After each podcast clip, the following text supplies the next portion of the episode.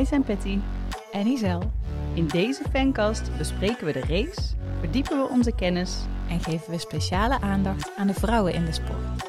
Welkom bij de F1 Pitcast. Ja, goedenavond. We nemen maandagavond op. En Isel, eh, hoeveel rondes heb jij denk je live gezien? Eh, Oeh, echt live. Ik denk dat ik alleen de sprint shootout helemaal live heb gekeken. En alle andere dingen heb ik eh, twee tot drie keer opnieuw aan moeten zetten, omdat ik steeds in slaap gevallen ben. Oh, het was echt laat. Vooral zaterdagavond was nog de sprintrace. Die begon om 12 uur. Ja, Oh, dat was moeilijk. ja, nou ja, maar zelfs gewoon de race die toch netjes om negen uur begon. Ik kon het allemaal niet volhouden. Volgend jaar graag eh, lang voor eh, de herfst invalt. Nabeschouwing. Maar liefst drie teams verschenen voor dit volle raceweekend aan de start met speciale liveries waarin de Amerikaanse vlag was verwerkt. Williams, het enige team met een Amerikaanse coureur.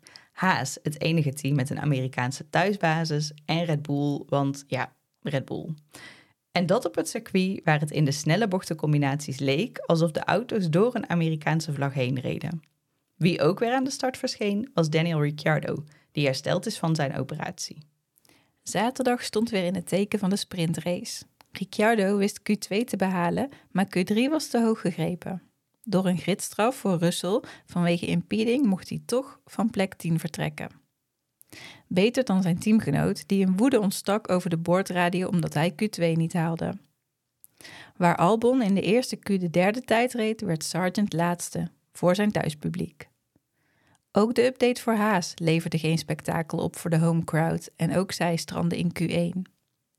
In Q2 reed Verstappen, net als in Q1, de snelste tijd, ondanks dat hij in een van zijn rondes een 360 graden spin had gemaakt. In de 10 minuten durende Q3 had met nog 2 minuten op de klok nog geen één coureur een tijd gezet. Max had de laatste slag. Hij was weer de snelste, gevolgd door Leclerc en Hamilton. En Albon reed een voortreffelijke negende tijd. De kleine tijdsverschillen in de sprint shootout beloofden een spannende sprintrace, maar dat viel tegen. De start was even spannend, met een aanval van Leclerc op Verstappen en een Hamilton die daarvan wist te profiteren en even de druk erop kon zetten bij Max.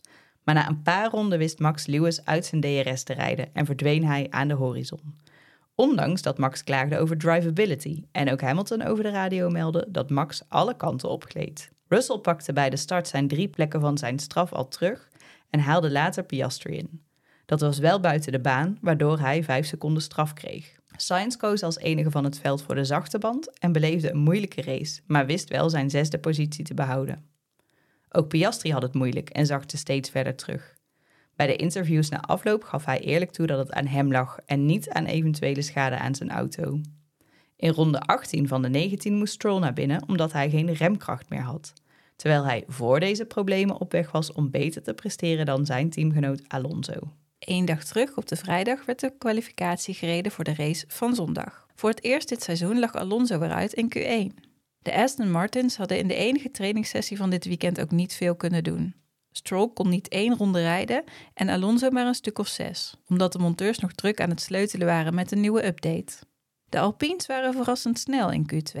Waar het weer niet Yuki's dag was, hij had Sainz gehinderd en te langzaam teruggereden, volgde er toch geen straf voor hem en werd hij elfde. Ricciardo werd in zijn eerste kwalificatie na de comeback vijftiende. Ook in Q3 zaten zowel Mercedes als Ferrari en Red Bull er goed bij en was het spannend. In de laatste stints zette Leclerc een goede tijd neer. Max volgde en ondanks dat hij zich verremde, was hij op weg naar een snellere tijd. Helaas had hij te veel gepusht. Door track limits raakte hij de tijd kwijt en werd zesde. Er stond net als vorig jaar een Ferrari op plek 1, maar deze keer was het Leclerc in plaats van Sainz, gevolgd door Norris en Hamilton. Hoog vanuit de 76,5 meter hoge Kota-toren liet countryzanger Dylan Gossett het volkslied over het circuit schallen. Net nadat beneden op de grid de cheerleaders van de Dallas Cowboys een show hadden gegeven en een helikopter rondvloog met een reusachtige Amerikaanse vlag. Welcome to America. Op de grid stonden maar 16 auto's. De auto's van Haas en Aston Martin startten vanuit de pits. Al in de eerste bocht wist Norris Leclerc te passeren en pakte hij de leiding. Ocon en Piastri vonden elkaar en vooral elkaars sidepods. Onder toeziend oog van de nieuwe superster-investeerders werd Ocon links en rechts ingehaald en moest hij al in ronde 7 zijn auto parkeren in de pits vanwege schade aan die sidepod. Piastri's auto werd drie ronden later in de pitbox geparkeerd. De spectaculairste inhaalactie op Ocon kwam van Perez, die meende ook meteen Russell te kunnen passeren, maar daar niet in slaagde. Tussen Norris, de Ferraris, Max en Hamilton werd het een tactisch spel. Wie pit wanneer en wie durft voor de eenstopper te gaan? De hele race lang was de top 5 bijna in één beeld te vangen op het rechte stuk. Alonso's auto liet hem in de steek. Hij kwam in ronde 51 naar binnen. Max klaagde steeds meer over een remprobleem en snauwde naar GP die hem info gaf tijdens het remmen. Uiteindelijk ging iedereen voor de twee-stopper en was het toch weer Max die aan het langste eind trok, met Hamilton en Norris achter zich. Yuki verdubbelde zijn punten door voor de laatste ronde te switchen naar de rode band en de snelste raceronde op zijn naam te zetten. Het Amerikaanse volk is uitgesproken. Max nam zijn trofee onder boegeroep in ontvangst. Het Wilhelmus werd vergezeld van een koor dat Checo bleef roepen. Norris en Hamilton konden daarentegen wel op een warm bad rekenen. En F1 Academy-coureur Bianca Bustamante zag dat het goed was. Na de race zijn Leclerc en Hamilton nog gedisqualificeerd, waardoor Norris tweede is in de uitslag en Sainz eigenlijk op het podium had mogen staan. En Yuki mag naar Mexico afreizen met vijf in plaats van twee punten in zijn broekzak. Ja, we, we hebben weer een aantal uh, nou ja, highlights of uh, opvallende punten die we nog even verder willen bespreken. En een daarvan is um, dat een aantal teams, dus Aston Martin en Haas, hun updates ja, hadden bewaard eigenlijk voor Amerika. Mm -hmm. En uh, ze dus nu pas hebben geïmplementeerd. Maar ja, om dat in een sprintweekend te doen, waar je dus maar één vrije training hebt, vind ik nogal riskant. En dat snap ik niet zo goed. Dus nu moesten inderdaad ook gewoon die vier auto's vanuit de pits starten. En uh, dan denk ik, waarom, waarom doe je het dan toch niet een race eerder? Of nou ja, op een moment dat je gewoon meerdere trainingstijden hebt. Ja, want zeker, jij zegt ook in de, in de samenvatting, Aston Martin heeft echt weinig ronden ook nog eens kunnen rijden in die vrije training. Dus bij hun was het dubbelpech in die zin. Ja, kijk, van Haas kan ik het me voorstellen. Het is hun thuisrace. Het is soms denk ik ook een spel van je investeerders blij houden. Uh, dan staat het misschien goed als je zegt, oh nee, maar in Amerika, dan gaan wij een stap zetten, dan komt die update. Maar Aston Martin kan ik eerlijk gezegd niet bedenken waarom het voor hun nou het ideale weekend zou zijn geweest. Nee, maar het is eigenlijk toch ook, ja, hoe het nu uitpakt, is het gewoon ook nog eens extra lullig op je thuisbasis, toch? Ja. Dus had je misschien beter kunnen zeggen, nou, de race daarvoor nemen we de update mee en dan is die helemaal goed ingespeeld, zeg maar, als we in onze uh, thuisland komen. Ja, dat zou eigenlijk logischer zijn. Ja, en wat ook interessant is, zij brengen nu nog updates mee. Uh, Horner heeft dit weekend ook een uitspraak gedaan over waarom hij denkt dat de andere teams wel dichterbij komen bij uh, Red Bull. Want hij gaf aan, ja, wij zijn inmiddels op de auto van komend jaar aan het focussen, wat logisch is. Ze hebben de kampioenschappen binnen. Uh, ze hopen natuurlijk nog dat Perez tweede kan blijven in die Drivers Championship. Maar goed, hè, dat hoeft niet met een hele gloednieuwe auto, want in principe is hun auto nog steeds best wel dominant.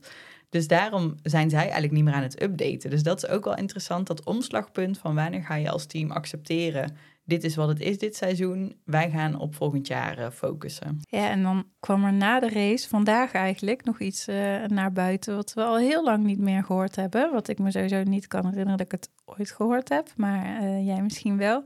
Um, er zijn twee coureurs gedisqualificeerd, Hamilton en Leclerc. Ja, ik kan me inderdaad niet meer heugen. Ik meen vaak te herinneren dat er ooit wel eens ook vroeger met brandstofmonsters dingen mis zijn gegaan. Dat het daar wel eens al door gebeurd is. Dus nou, het is geen unicum. Maar het komt niet heel vaak voor, nee. En uh, ja, deze keer waren het inderdaad Leclerc en Hamilton. En wat er gebeurd was, is dat zij hebben op de vloer van de auto horen skidblocks te zitten. Een soort houten planken die de auto moeten beschermen op het moment dat ze te hard over een curb gaan of over de grond, gewoon over het circuit. Uh, zodat niet die vloer meteen uh, beschadigt. Dat is ingevoerd na de dood van Ayrton Senna in 1994, dus die regel is er echt al heel lang. Ja, en er was wat geruchten over dat het zou zijn zodat zij de vloer iets lager konden maken. Dat ze daarom die skidblocks ook niet zo groot hebben gemaakt. Maar daardoor zijn ze te veel afgesleten in de race. En dat keurt VIA dan inderdaad af. Dan voldoen ze niet meer aan het reglement. En zij zijn dus uit de eh, de uitslag eh, geskipt, ja. Ja, en die vloer zouden ze wat lager willen hebben om eh, downforce te hebben in dit eh, circuit met veel eh, bochten waar je eh, snelheid in nodig hebt. Wat ik ook wel weer apart vond, want het is een heel hobbelig circuit. Dus dan zou je denken, hè, Red Bull heeft zijn auto juist wat hoger neergezet. Dus ik vind het heel apart als dit het zou zijn, omdat ze dan hun vloer wat lager eh, zouden willen hebben. Helemaal omdat Mercedes altijd die last had van dat purposing, van dat hobbelen. Ja, En, maar het is toch ook wel heel typisch dat het gewoon bij twee verschillende teams, en dan ook niet bij allebei de Nee. coureurs van die teams, ontdekt wordt. ja. Ja, of dus maar bij twee geprobeerd. Dat ze misschien een beetje hebben gedacht... oké, we gokken het er bij hun op dat het er doorheen gaat komen. Ja, een soort steekproef, maar dat is dan eigenlijk ook oneerlijk. Ja. Toch? Tegelijkertijd is het Formule 1. Het gaat altijd om millimeters en om eh, honderdste, duizendste van seconden. Dus ja, natuurlijk gaan ze dit proberen. Ja, en ook wel dat, wat ik ook wel lastig vind, dit is natuurlijk iets wat het team heeft gedaan. Dus waar de coureur misschien niet eens weet van heeft gehad. En dit treft natuurlijk Hamilton, ja, het, het treft het team, maar het treft Hamilton zeker in, in de strijd om plaats 2 in het kampioenschap ook heel hard. Dus, Ja, en jij hebt een hele race net eh, zitten rijden... en dan word je in deze en hij was tweede niet- geworden, zijn Ja. beste resultaat van dit seizoen. Ja, Ja, echt. het is eigenlijk heel erg zuur. hey, en jij hoopt dat er een eh, vacature vrijkomt als race engineer. Nou, zeker niet, want eh, daar- zou ik heel erg slecht in zijn. Je hebt je maar verbaasd. ik kan me wel, eh, ik zou het best wel kunnen snappen als GP zegt: Hé hey Max, ik ben helemaal klaar met jou. Bekijk het. Ja, want hij werd echt weer zo afgesnauwd. En ik snap ook wel dat, want het was dat Max zei van... hé, hey, je moet niet tegen me praten als ik aan het remmen ben... want ik heb remproblemen en ik moet me echt kunnen focussen.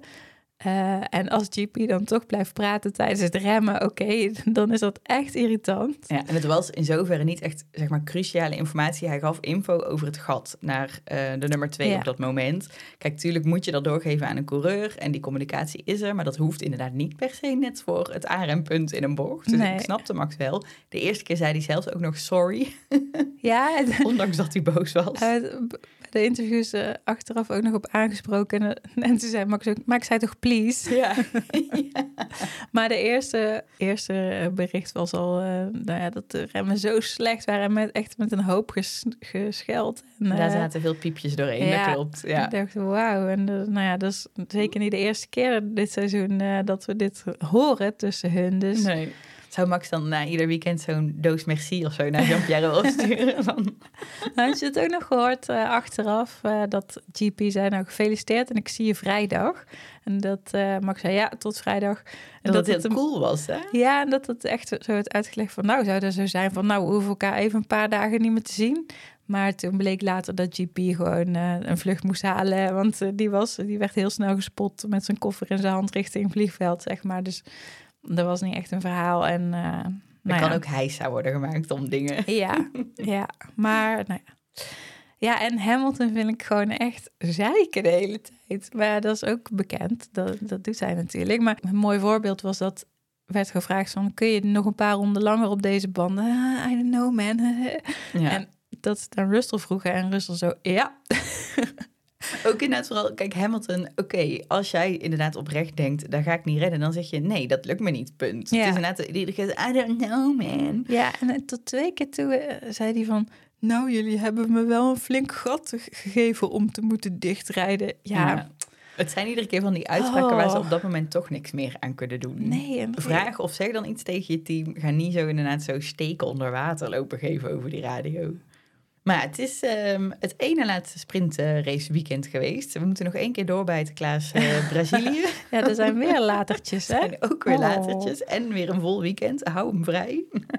maar ik vond het wel een leuk moment om alvast eens te gaan evalueren. Wat we er nou eigenlijk van vonden. We hebben het al eerder een beetje eh, behandeld. Maar eh, ja, ben jij bijgedraaid? Ik was niet zo heel positief, weet ik nog de vorige keer. Jij wel redelijk, geloof ik.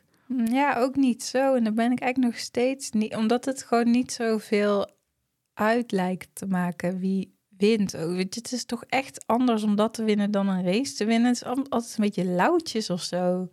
Ja, het heeft Ja. nog niet voor hele grote verrassingen gezorgd. Als dat het nou was, dan zou je denken, nou oké, leuk, het voegt iets toe. Ja, en het is toch ook gewoon, ook met de kwalificatie. Het is gewoon, nou ja, het is eigenlijk wel een- ongeveer een volledige kwalificatie. Hè? Ja, iets Gewoon minder. te- ja, gewoon kort. Dus een mini-quali en een mini-race. Dat is eigenlijk wat het is. Ja. ja.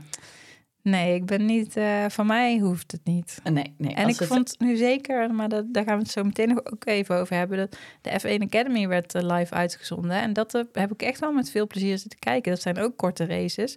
Maar dan kijk ik eigenlijk liever in een weekend ook naar die klasse. En dan gewoon de normale kwalificatie en de normale race. Dan hoef ik niet van de F1 zelf nog eens zo'n sprint gebeuren er tussendoor te Nee. hebben. Nee. Lijkt mij een goede deal, inderdaad. Ja, en eh, de vorige week hadden wij een eh, vraag van luisteraar Dirk over eh, welke nieuwe regel zou je willen introduceren. En ik had nog wel een ideetje. Wat nou als je de sprintrace alleen maar met de top 10 zou rijden? Dus gewoon veel minder auto's op de baan. Ja, of juist met de laatste. Ja, dus dat ik ook denken van, ja, dan wordt het een soort tactisch voordeel om langzaamste te zijn. Dus dat wil je niet, Oh, zo. lijkt mij. Of met de eerste tien uit het kampioenschap. Oh, het laatste tien uit het Dat zou kampioenschap. leuk zijn. Dat ze nog een beetje Yo. extra punten kunnen halen. Dat vind ik een heel goed idee. Stroll en Sargent. Hoe hilarisch zou dat zijn? Als die ineens dan wel de kans hebben om nummer drie te rijden. Nou, dat vind ik een heel goed voorstel. En ik dacht, dan doen we ook niet de kwalificatie zoals we hem nu doen. Dan we het gewoon weer zoals het ooit vroeger in, ik denk begin 2000 was. Dan hadden ze gewoon een uur lang om gewoon een snelle ronde te rijden. Je moest zelf weten wanneer je de baan op ging. Daar zijn ze van afgestapt, omdat vaak de eerste 20 minuten er helemaal niks gebeurde. Dan ging er altijd één auto naar buiten om zeg maar zijn reclame te laten zien, die gewoon niet goed zou presteren. Maar ik dacht hiervoor, en dan doe je maar 30 minuten, doe je het niet een uur lang. Lijkt me best een leuke opzet. Ja. Of gewoon één keer tien minuten. Gewoon ultra kort. Gewoon Zoek het uit. Ja. Ze hebben nu in die Q3 van de sprint shootout het ook in twee minuten geflikt. Ja, dus- en, en Q2 was ook super laat. eh, Vier Ja. minuten of zo. Dus eh, Nou, vijf minuten dat sprint. kunnen ze dus.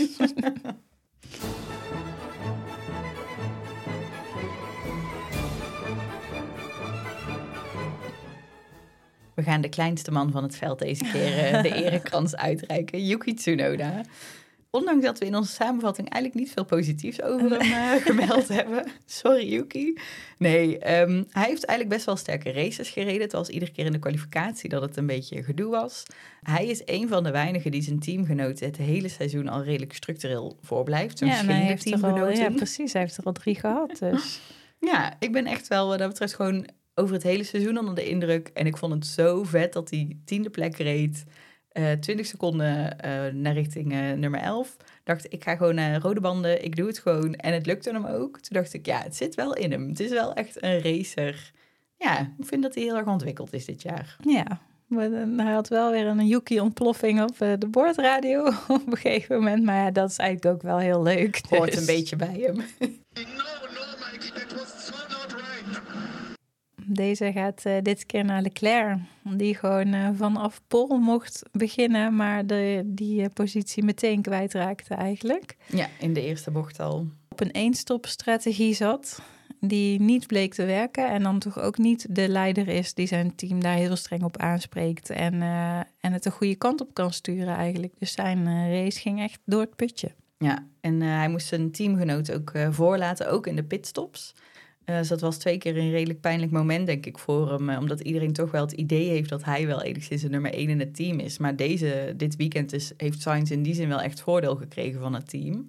En dan merk je wel dat je denkt, oeh, dat, eh, daar zit een beetje barsjes in dat huwelijk volgens mij. Ja, ik vind ook echt, de Sainz is, is volgens mij sterker dit seizoen ook. Ja. En inderdaad werd toch altijd wel een beetje benadeeld door het team, had ik het idee. En, maar ja, misschien hebben die nu ook gezien van, nee, maar hij is gewoon eh, even sterk, sterker misschien zelfs. Dus ja.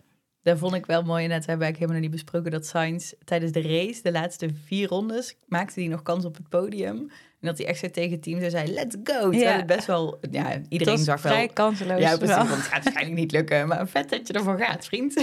Ik vind Sainz boordradio soms ook zo grappig. Dat zijn engineer Ricky. Ricky, you have to be clear. Ja, jij verwees er al heel eventjes naar. Dit eh, was het eerste weekend dat de F1 Academy ook live is uitgezonden Ja. bij Viaplay. Ik En- vond het echt superleuk. Vertel. Ik heb er niet zo heel veel van kunnen zien, helaas. Alleen Nou ja, het zijn dus allemaal dezelfde soort auto's. Dus dat veld dat zit, zit ook echt hartstikke dicht bij, eh, bij elkaar. En het zijn dus lekker korte eh, races. Het zijn er drie. Ehm, met steeds, vooral, of ja, steeds weer andere winnaars. Dit was ook het kampioenschapsweekend. Ik heb er echt met heel veel plezier naar zitten kijken. Dus ik hoop echt dat ze dit zo eh, blijven uitzenden. Ja, de eerste race werd gewonnen door Marta Garcia. En zij werd toen op dat moment ook eh, wereldkampioen. Zij heeft dit seizoen wel zeven keer een eh, race gewonnen. Omdat ze ieder weekend race zij dus drie keer. En ze hadden zes raceweekenden. Volgens mij wel, ja. Ja, dus reken maar uit. En het Jullie leek wel echt een jumpstart geweest te zijn in die race. De, de, was de nummer twee ook de hele tijd op aan het hinten. Dus, Van onderzoek dat. ja, kan dus er niet zit een beetje een, eh, toch wel een vlekje dan. Maar Hm. anders was het ook wel een kampioen geworden. eh, was er ook Hm. wel gelukt in een andere race. Wat ik leuk vond om te zien dat eh, Hamilton en Russell... die stonden op een gegeven moment aan de pitwall bij eh, Susie Wolf eh, mee te kijken.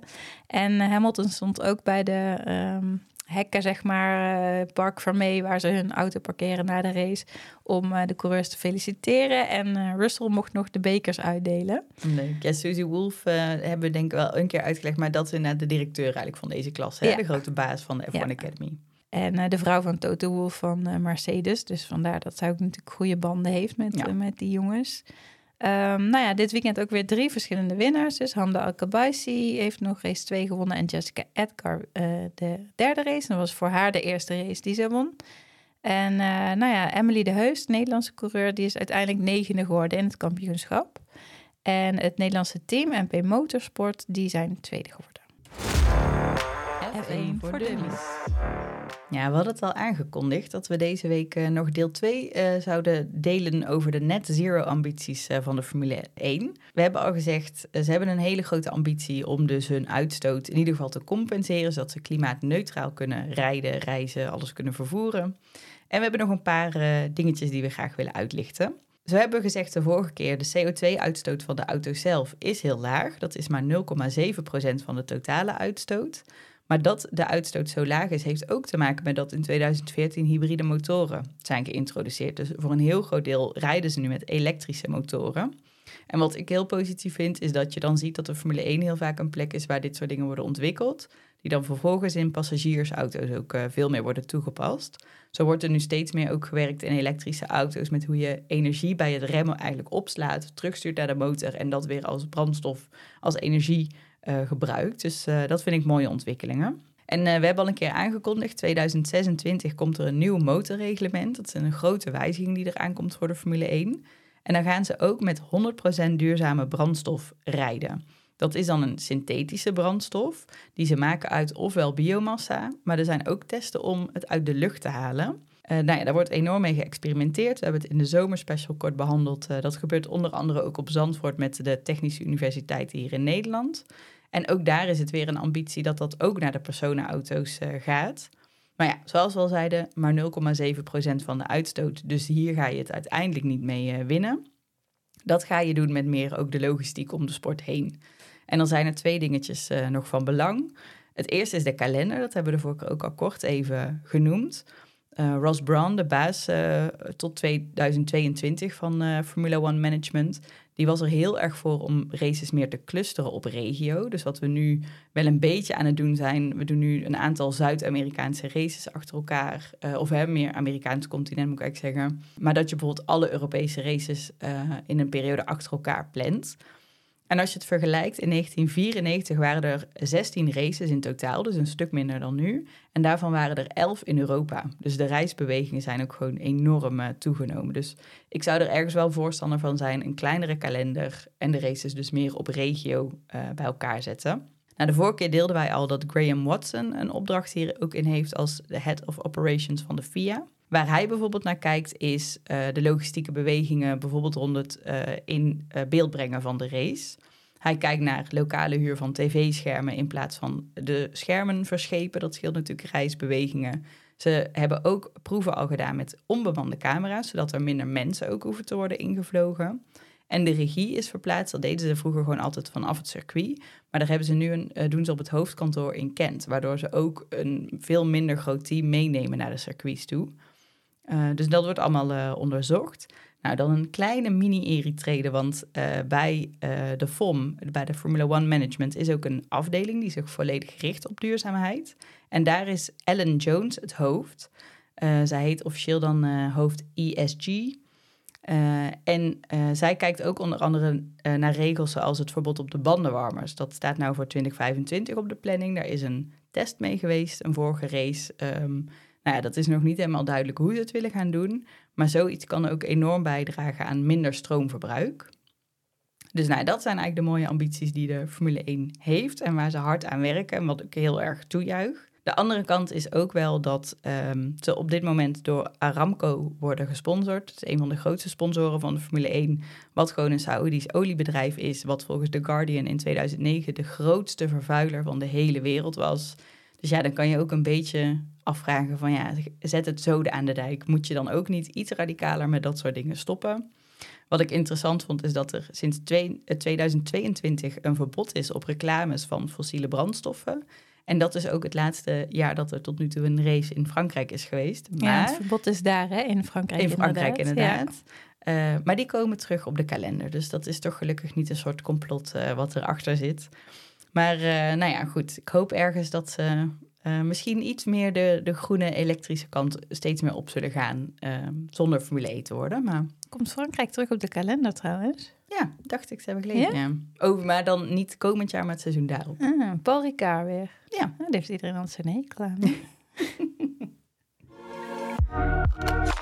De eretreden. Op de eretrede Maria de Villota, een Spaanse coureur die tien jaar geleden is overleden toen ze 34 was. Op jouw verjaardagsdatum trouwens, Pet. Niet zo feestelijk, maar... ehm, zij is dochter van F1-coureur Emilio de Villota en ook haar broer was actief als eh autocoureur. Op haar zestiende reed ze voor het eerst in een kart en toen won ze meteen de eerste race waar ze aan meedeed. En na vijf jaar karten stapte ze over naar andere klasses. Zo werd zij de eerste vrouw in het World Touring Car Championship en de eerste vrouw in de Super League Formula, waar ze uiteindelijk vierde werd in het kampioenschap. En in Spanje is ze een keer tweede geworden in een nationale eenzittercompetitie. Ze heeft ook in de Formule 3000 en de 24 uur van Daytona gereden, dus heel veel verschillende eh klasses gedaan. Ehm, en ze was ook lid van de Drivers Commission van de FIA en ambassadeur voor Women in Motorsport. Naast haar eh autosportcarrière heeft ze ook nog sportwetenschap gestudeerd aan de Universiteit in Madrid.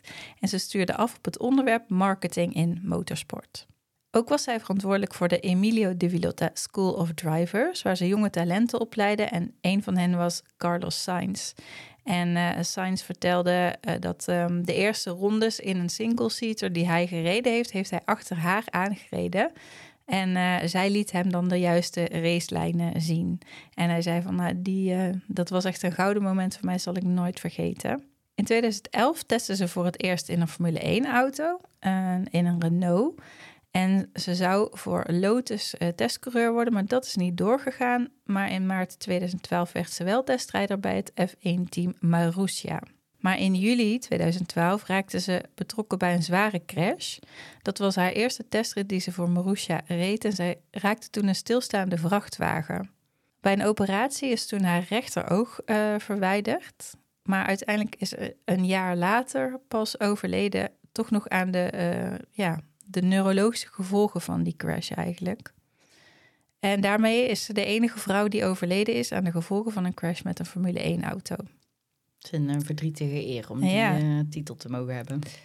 En zij was dus de mentor van Carlos Sainz en hij rijdt nog altijd met ehm, haar logo op de achterkant van zijn helm. Dat is een ster. En in dat eh, jaar, eigenlijk tussen haar crash en haar overlijden, heeft ze nog een boek geschreven, Life is a Gift. En dat is drie dagen voor haar dood uitgekomen. Sinds 2015 worden er de Maria di Villota Awards uitgereikt in Madrid aan sporters en instellingen die via hun sport hun stempel hebben gedrukt op de samenleving. En of, eh, onder andere Rafael Nadal en Sainz hebben die awards ontvangen. En ook zijn er sportcentra, een park, een school, een verkeersveiligheidsschool en een rotonde en een straat naar haar vernoemd. En ook de laatste bocht op het Yaha- Yaharama? Yaharama circuit. En ook is er een liefdadigheidsinstelling opgericht die zich richt op het ondersteunen van kinderen en gezinnen in haar naam. Ja, bijzondere levensloop. F1 Media. Ja, we blikken nog heel eventjes eh, terug op de race van Qatar, want eh, Google Maps is voor eeuwig veranderd. Ja, ik vind dat grappig. Dat komt af en toe bij, eh, voorbij op Instagram. Dat mensen na races gewoon de Google Maps aanpassen. En eh, eh, dat ze daar dus op de maps ergens zo'n eh, ja, een pin, een pin, ja. plaatsen, zeg maar. en dan staat er hierbij Lewis Wheel. Omdat eh, Lewis In de grindbak waar hij eh, wiel er crashte. natuurlijk afvloog. En dan waar dat wiel dan ergens geland is, zet iemand dan een pin. En eh, bij Singapore, eh, toen George Russell natuurlijk in de muur reed, heeft later daar iemand bij die muur gezet. George Russell's favorite wall. Dus als je dan een keer lekker door Singapore aan het wandelen bent, eh, kan je ineens naar die pin toe. En dan denk je, wat is hier dan te zien? Volgens mij is die muur helemaal niet eh, permanent daar. ja, en deze race eh, had Lando Norris een speciale helm, want hij reed dit weekend zijn honderdste Grand Prix. Ik heb daarom enorm gehoopt dat hij zondag zou winnen, maar helaas. Het was heel erg leuk. Hij had eh, aan allerlei races een eh, soort herinnering op zijn helm. Het leek een soort van kleine stickers, plakplaatjes die erop zaten. En er zat ook een, zoals hij zei, stroopwafel tussen. Nou ja, dan kwam, kwamen er ook nog een hoop geruchten voorbij eh, dat het rommelt bij Red Bull. Er zouden spanningen zijn tussen Horner en Marco. En Horner zou proberen om Marco eruit te werken. Maar eh, Max zou eh, vierkant voor eh, Marco zijn gaan staan eigenlijk. En nou ja, een hoop geruchten. Maar die, die ontkennen ze natuurlijk zelf allemaal. ja, en je weet inderdaad niet wat er waar is. Maar Horner hield, vond ik, op de paddock best nog wel een, een mooi pleidooi over dat Helmoet Marco ook zijn mentor enigszins is geweest. Dus nou ja, ik denk dat het een beetje wordt opgeklopt. Ja, en leuk nieuws. eh, Nick de Vries heeft natuurlijk eh, dit jaar een aantal Formule 1 races meegereden. Eh, nou, hij moest natuurlijk vertrekken bij Alfa Tauri. En daarna was een beetje de vraag, wat gaat hij nu doen? Maar hij is bevestigd voor komend seizoen voor de Formule E. En daar zal ook onze landgenoot Robin Freins weer mee gaan rijden. Dus nou, toch weer iemand om voor te rooten. En ook leuk nieuws eh, dat voorbij komt dat Bianca Bustamante, een van de F1 Academy coureurs, is toegelaten tot het McLaren eh, talentenprogramma. En zij zal dus volgend jaar ook in de livery van McLaren eh, gaan rijden in, eh, in de F1 Academy. En zij is daarmee de eerste coureur waarvan dit bekend wordt. Dus, want ieder team gaat een coureur adopteren als het ware en eh, die gaat in die livery rijden. En zij was de eerste die naar buiten werd gebracht. Ik ben vooral ook heel benieuwd wie Marta Garcia Ja, ik, In het team gaat opnemen. ja, wie denk ik? Ik weet niet. Red Bull? Ja, zou, ik wel, eh, zou ik wel vinden dat dat moet. Zij als beste coureur eigenlijk moet het beste team moet haar eh, adopteren. En eh, over die F1 Academy gesproken, ook zij hebben hun kalender voor komend jaar bekendgemaakt. En een heel leuk Zandvoort staat ertussen. Dus we komen komend jaar naar Nederland. Ja, hopelijk kunnen we er toch weer bij zijn. Anyone? ja. En dan hebben we vorige week al even kort behandeld dat eh Stefan Cox als eerste Nederlandse vrouw een testronde in Formule 1 auto heeft mogen rijden. En voor de mensen die betalen voor Viaplay of daar op een illegale wijze in weten te komen. Er staat nu een korte docu, zo ongeveer 20 minuutjes. Hij heet Meisjesdroom en die volgt haar die hele dag eh, van het, eh, nou ja, alle briefings die ze van tevoren heeft gehad tot eh, het rondje. En ik vond het wel heel erg leuk om te zien. Ik vond het ook leuk om te zien, maar ik vond het wel een beetje lang uitgerekt Ja. worden allemaal. Dat hoeft niet echt 20 minuten te duren, maar mooi met haar vader. Ja. Eh, eh, om dat te zien en hoe vet zij het vond. Dat, dat, dat was allemaal wel heel tof. En zij was ook commentator bij de F1 Academy eh, afgelopen weekend. En ze deed het, ze deed het goed. Vooruitblik. Mexico, Mexico. Ja, dit weekend alweer. We zitten in een triple header. Hè? Dus, Lekker. eh, na Mexico komt nog Brazilië eraan. We knallen lekker door. Het wordt ook wel Maxico genoemd, omdat Max hier al vier keer heeft gewonnen de afgelopen vijf jaar. Volgens mij zit er één keer Hamilton eh, tussendoor, maar verder was het altijd Max. En het is het hoogst gelegen circuit waar we racen. Het is op twee kilometer hoogte. En dan zal je denken, boeien, maar dat boeit. Ja, dat boeit, hè? Dat, dat kan er toch altijd wel verrassende eh, resultaten opleveren, Ja. inderdaad. Omdat auto's dan echt anders reageren dan op een lager gelegen circuit. Ja, de luchtdruk is er lager, als ik het goed zeg, omdat je ja, zit. lucht. Ja. Ja. en daardoor reageren die auto's inderdaad eh, anders. Ja, ik vind dat een hele toffe race. De sfeer is echt heel goed. Er is een eh, stuk waar je het oude stadion inrijdt. Dus er zijn rondom eigenlijk soort tribunes. Eh, nou, daar ligt wel een beetje een kunstmatige bocht, zeggen veel kenners van het circuit. Was eigenlijk een andere layout.